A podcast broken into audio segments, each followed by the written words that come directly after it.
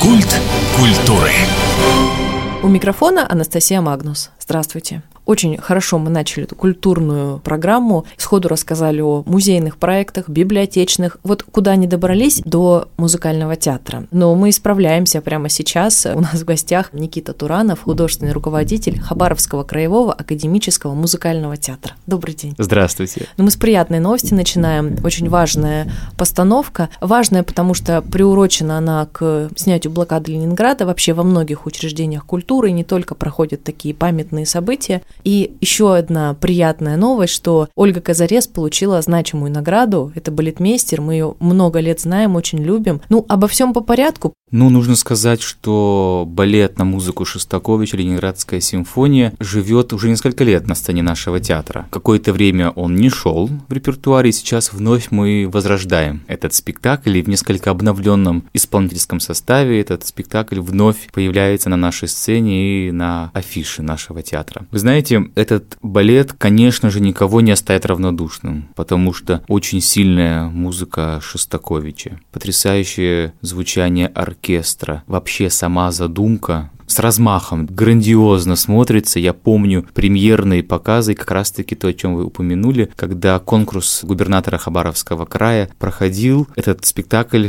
выдвигался на соискание премии, и именно главный балетмейстер театра, заслуженный работник культуры России Ольга Казарес была удостоена почетной награды «Лучший балетмейстер» как раз-таки за этот спектакль. Не так часто наш театр может похвастаться в репертуаре балетом или оперой. Я рад, что что такие высокие жанры у нас все-таки время от времени появляются в афише. Не так часто, потому что очень большая подготовка и очень много других проектов. Вы знаете, да, это одна из причин, ну и плюс бытует мнение, что хабаровская публика не приучена к балету, не приучена к опере. Ну вот вы знаете, сколько бы я не посещал спектаклей, даже если к нам приезжают коллеги из других театров, всегда на шлаге. Поэтому, если вдруг не приучено, то будем приучать, а если приучено, то постоянные зрители зрители обрадуются, и, по крайней мере, как сейчас говорят, показатели продажи очень хорошие на Ленинградскую симфонию. Это говорит о том, что это качественно хороший спектакль, и, конечно, о том, что он вызывает интерес у зрителей. Ну и когда мы думали, как же нам принять участие в такой важной дате снятия блокады Ленинграда, можно было пойти по пути наименьшего сопротивления и наших блестящих солистов, вокалистов кого-нибудь отправить спеть песню От Ленинград, слезы, Ленинград. Конечно.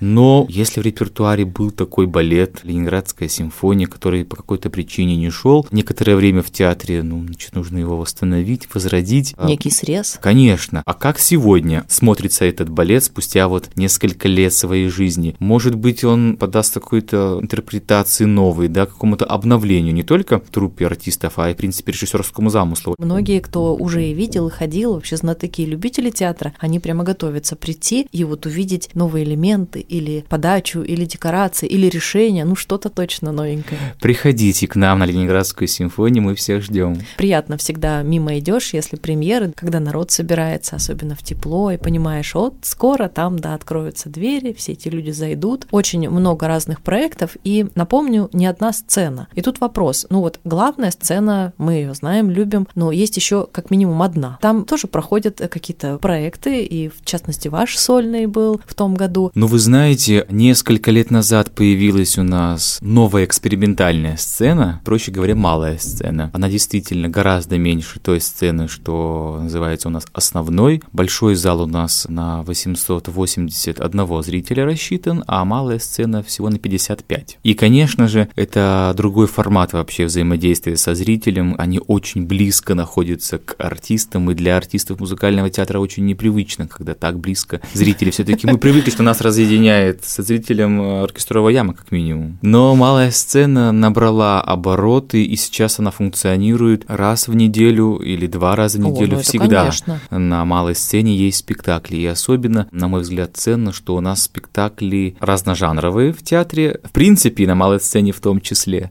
и на разную возрастную категорию. Например, у нас есть спектакли именно для детей. Это музыкальные сказки «Принцесса на горошине», «Золотой цыпленок». Есть спектакли спектакли как раз-таки балетного формата. Это постановки «В тени эйфории» и «Не балет», где принимают участие только артисты балета. Но есть, скажем так, вечерние спектакли, да, взрослого репертуара. Это как раз-таки премьеры этого уже театрального сезона. Музыкальная комедия «Водевиль. Сватовство гусара» на музыку Гладкова и мой моноспектакль «Вертинский. Я сегодня смеюсь над собой». Конечно, все эти названия можно было бы играть и на большой сцене, да, потому что материал того заслуживает. Но это совсем другое взаимодействие, да, совсем другие ощущения, когда ты так близко к зрителю. И вот, наверное, для того, чтобы поговорить по душам, все-таки такое пространство мини все-таки необходимо. Поэтому у нас разные спектакли, впереди тоже будут премьеры на малой сцене в том числе. Очень хотелось попасть на Вертинского, честно говоря. Вот не успела. Ну, то есть в этом году спектакль продолжается. Да, конечно, он идет несколько раз в месяц. Сейчас на март уже заканчиваются билеты, потому что небольшой зал, конечно, билеты разлетаются, но мы ищем разные формы взаимодействия. Например, с этим спектаклем театр отправился на гастроли в Комсомольск, в Амурск по осени. Ну вот вы прям предварили вопрос. Да. Куда же вы уезжаете? Впереди у нас планируются гастроли по Хабаровскому краю. Также по осени были мы на гастролях в Советско-Гаванском районе. Если про Вертинского говорить, то вот совсем скоро в рамках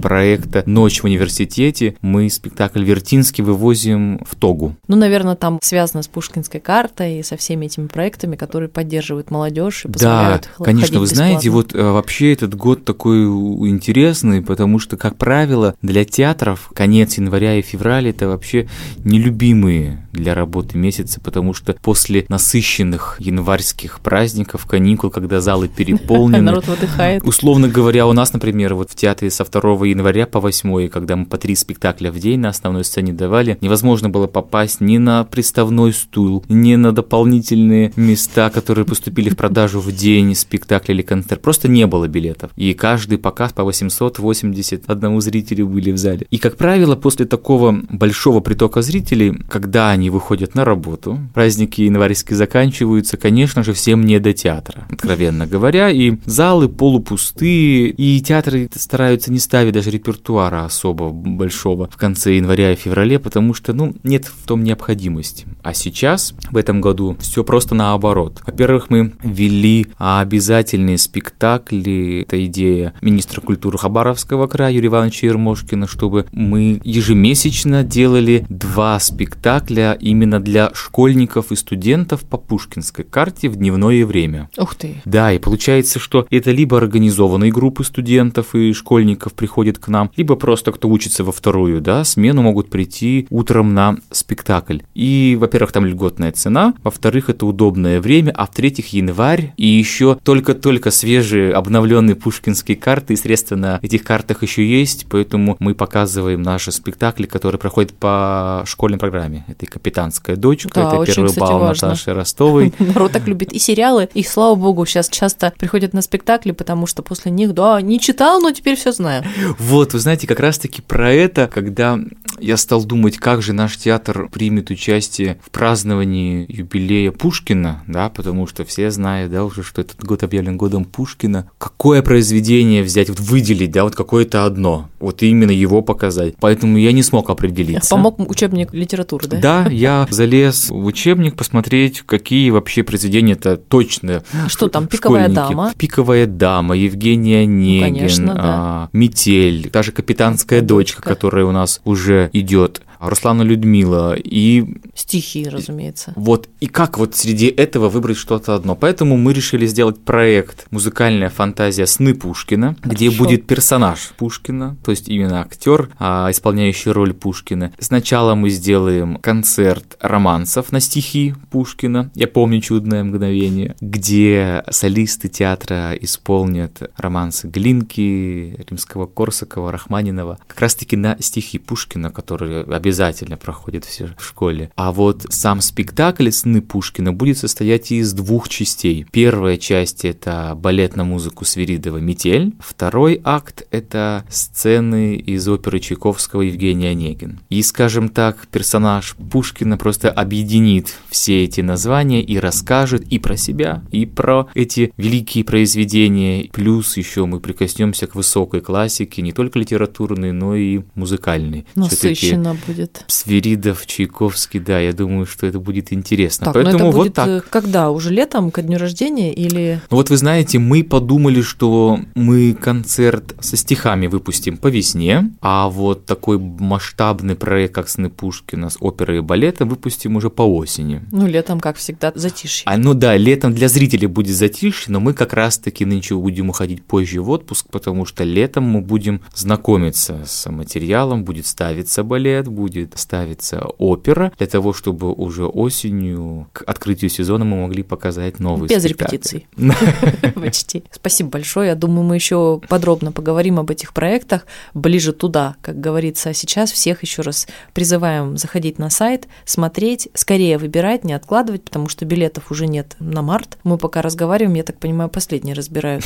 У кого пушкинская карта, вообще сам Бог велел. У кого вдруг еще нет и кому есть 14-22, так скорее заводите, не ждите. Очень полезная штука. И белой завистью, вот который раз думаю, как хорошо, нам бы какую-нибудь тоже карту Достоевского. Хотя тогда будет точно вообще шквал и драки за места. Ну это здорово. Мечтаю, чтобы в театры было не попасть, потому что всегда были бы полные залы, всегда были аншлаги. Тем более, кто вот только к нам присоединился, да, и слышит нас, могут подумать, что у нас академический театр, да, и сейчас только высокая классика. Конечно же, у нас разные жанры, да, это и оперы, и балеты, опереты, мюзиклы, и разные концерты. Если мы открыли сезон концертом Кальман Гала, посвященный композитору, королю опереты Имре Кальмана, то вот совсем скоро, в преддверии Международного женского дня, мы с солистами театра готовим концертную программу «Единственная моя» в сопровождении русского народного оркестра, дирижер Ася Фурта. А вот, скажем так, и совсем для нас нового и необычного у нас в середине февраля состоится премьера концерта «Неоклассика лучшая», да, где прозвучат ждем. хиты из фильмов «Интерстеллар», «Игра престолов», «Гладиатор», «Пираты Карибского моря». Мы подружились с уникальными ребятами из «Молекулы». К нам приезжает художник по свету, и мы соединяем такое шоу-видео света и звука, плюс балет нашего театра, хор театра, симфонический оркестр театра. И сейчас это очень модное направление неоклассика, но такого, как в музыкальном театре, не будет нигде. Очень круто звучит. Как только узнала, что будет, сразу себе где-то галочку, что надо бежать скорее и не опоздать ни в коем случае. Ну что ж, вам я тоже знаю бежать. Как всегда, очень много суеты и дел. Это прекрасно. Спасибо, что пришли. Напомню, что в гостях у нас был Никита Туранов, художественный руководитель Хабаровского краевого академического музыкального театра. Всего доброго. Меня зовут Анастасия Магнус. До встречи в эфире.